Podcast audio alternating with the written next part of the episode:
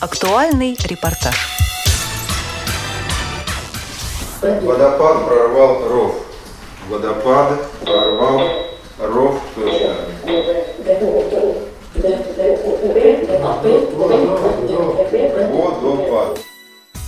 Мы не вернулись на школьную скамью. Нет, это начался очередной учебный год в КСРК ВОЗ. К занятиям приступили четыре группы по следующим направлениям. JOS for Windows, пространственная ориентировка с помощью программы Osmond Access, невизуальная доступность сенсорных устройств и компьютерная аранжировка. Попасть на курсы может любой желающий, обратившись в местную организацию ВОЗ – Подробнее об этом рассказал заведующий учебной частью КСРК ВОЗ Федор Поляков.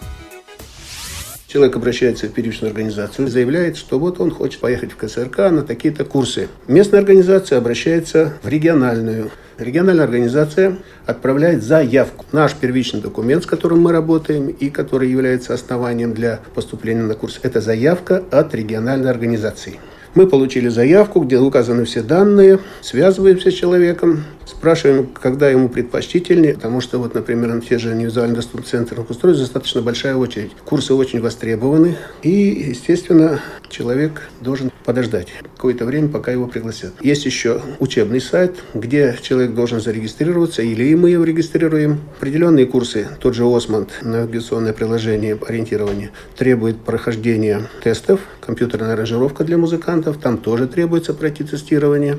И когда набираются курсы, смотрят, кто по очереди подошел. С ним связываем, согласовываем время прохождения этого курса. Три недели. Вот для Осмонда и для визуальной доступности, для сенсорных устройств это три недели, а, например, для Джос это четыре недели, а для аранжировки, если по первой ступени, это вообще два с половиной месяца. Люди учатся. Мы посылаем тоже документы, в первую очередь путевка, письмо в вызов, вот таким образом человек, уже получив на руки памятку, путевку и письмо, он приезжает к нам сюда, мы поселяем его в гостиницу, и человек обучается по тем программам, которые я перечислил. Обучение, питание, размещение, проживание – все бесплатно. Единственный нюанс – это проезд сюда, в Москву, к месту учебы. Здесь берет на себя оплату региональная организация. Помогают тех региональных организациях, где четко налажена связь с социальными службами. Социальные службы оплачивают, потому что вот эта обучеба – это одна из разновидностей реабилитации. Для реабилитации инвалидов существует фонд в социальных службах, и они спокойно вот именно такую вот услугу, как проезд, могут оплатить. Или региональная организация располагает своими средствами, и она оплачивает проезд. Есть случаи, когда человек сам оплачивает проезд туда и обратно. В этом году, в первом полугодии, мы обучили 82 человека. Во втором полугодии где-то около 100 человек будет обучено. И в целом мы обучаем примерно 200 человек в год. Началось обучение с 2009 года, мы ведем отсчет, когда первые приехали к нам. Согласно правилам, мы не имеем права принимать на курсы людей, которые достигли пенсионного возраста. Женщин до 55 лет, мужчин до 60 лет. Хотя бывают исключения. Выполнение любых задач на компьютере становится доступным и удобным для слабовидящих и незрячих людей после обучения работе с программой JOS. Вадим Титов, преподаватель курса, рассказал о навыках работы с компьютером, которые изучаются на занятиях. Компьютерные курсы JOS for Windows существуют с 2010 года. В программу входит изучение непосредственно самой программы экранного доступа JOS for Windows, а также программы Microsoft Word, почта Windows Live, Skype, Internet Explorer, FineReader и некоторых других программ. Курсы предназначены для людей с нарушениями зрения или с полным ее потерей. И JOS for Windows помогает осуществить экранный доступ для этих людей к компьютеру и позволяет полноценно работать с перечисленными программами. Существует первая ступень и вторая ступень обучения. Первая ступень для самых начинающих это те курсы, которые в данный момент и проходят. Могут приехать люди, которые не знают про компьютер ничего, и в ряде случаев они достигают больших успехов, чем те, которых приходится переучивать. Ученица курса работы с программой JOS Татьяна Чикова поделилась своими планами, для достижения которых она приехала на обучение. На компьютере я, в общем-то, около полутора лет занимаюсь, так, как говорится, сама по себе. А так хотелось просто усовершенствовать, кое-что узнать, что неизвестно. Я могу печатать, Документ создавать, папку создавать, копировать. Мне нужно узнать хорошо скайп. Светлана Боткина, преподаватель курса пространственной ориентировки с помощью программы Osmond Access, рассказала о преимуществах этого приложения. Наше приложение полностью оптимизировано для невизуального доступа, то есть любая его функция доступна человеку без зрительного контроля. Собственно, поэтому мы и рекомендуем ее. То есть это подписаны все кнопки, это доступная карта, можно прокладывать самостоятельно маршруты, можно записывать треки, можно искать адреса и любые объекты, пользоваться Википедией, звонить приложению в организации. В общем, все функции полностью доступны. И даже можно добавлять свои точки в карту в общую. На три недели курс у нас как теоретический блок занятий, так и практические занятия на улице уже непосредственно на местности, где мы теорию отрабатываем уже непосредственно в боевых условиях. Как вот сначала мы изучаем все, чтобы у нас до автоматизма дело дошло в классе, потом выходим на практику, ребята уже самостоятельно выполняют задания, идут к какому-то незнакомому месту, доходят, находят объекты. Свое устройство надо иметь, но здесь на время обучения мы предоставляем устройство. Просто помимо того, что ребята занимаются в классе, они все это отрабатывают еще и дома, получают домашние задания.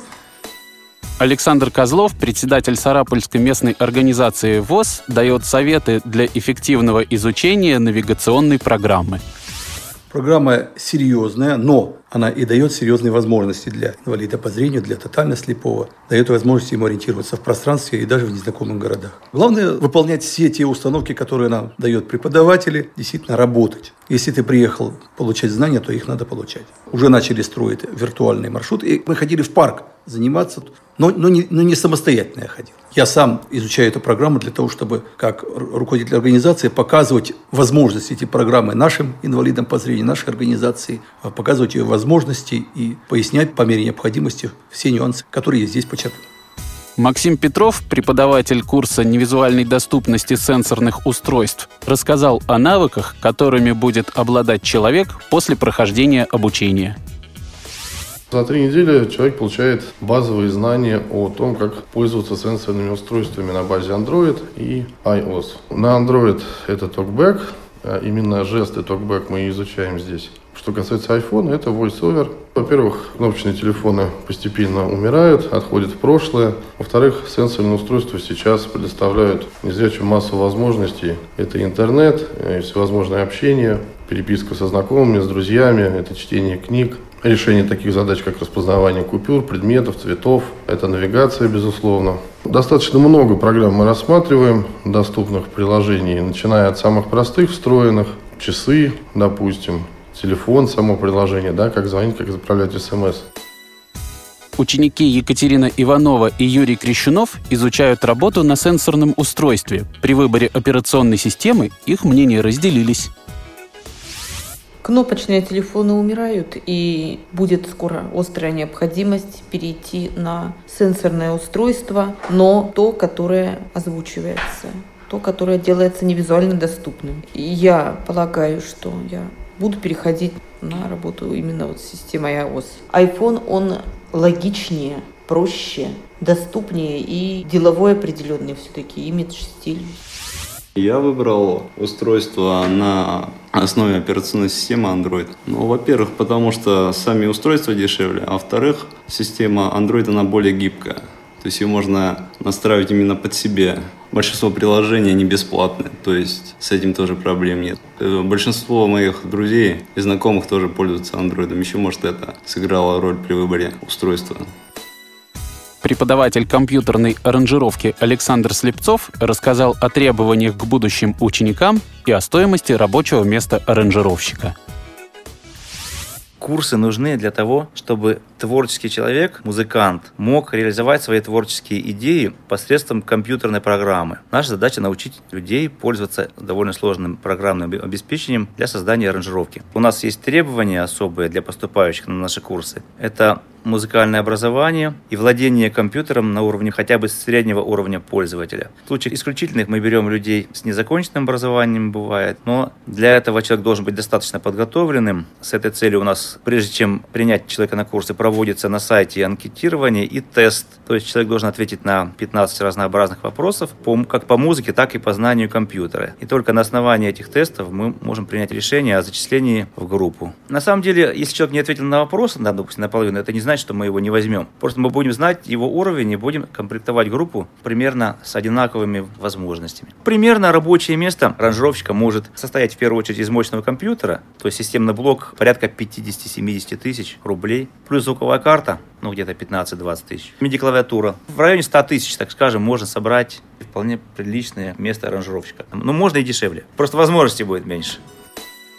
Учащиеся ежедневно получают домашние задания, которые выполняют вечером в гостинице. Елена Волкова приехала из города Жердевка Тамбовской области, чтобы научиться пользоваться сенсорным телефоном. Она рассказала нам о распорядке дня, о трудностях, с которыми ей пришлось столкнуться, и о том, как она с ними справляется. В Москву я приехала неделю назад на курсы сенсорных устройств. Нас здесь кормят. На первом этаже буфет. Завтрак у нас э, в половине восьмого. А когда мы приезжаем на учебу, обед уже у нас там в КСРК. И ужин в половине шестого. По правилам правильного питания ужин должен быть в 18.00, не позже. Как раз мы к шести заканчиваем ужинать. Я продолжаю заниматься, потому что для меня сложновато. Я никогда не держала в руках сенсорное устройство, а сейчас мы учим их э, как бы два вида на системе Android и на системе iOS, поэтому мне сложновато, я готовлюсь в гостинице к занятиям следующего дня. Учебные курсы КСРК ВОЗ приобрели заслуженную популярность среди незрячих и слабовидящих людей во многих регионах России. Мы надеемся, что география учащихся будет и дальше расширяться. Материал подготовили Александр Гусев и Татьяна Круг, звукорежиссер Леся Синяк. До новых встреч на Радио ВОЗ.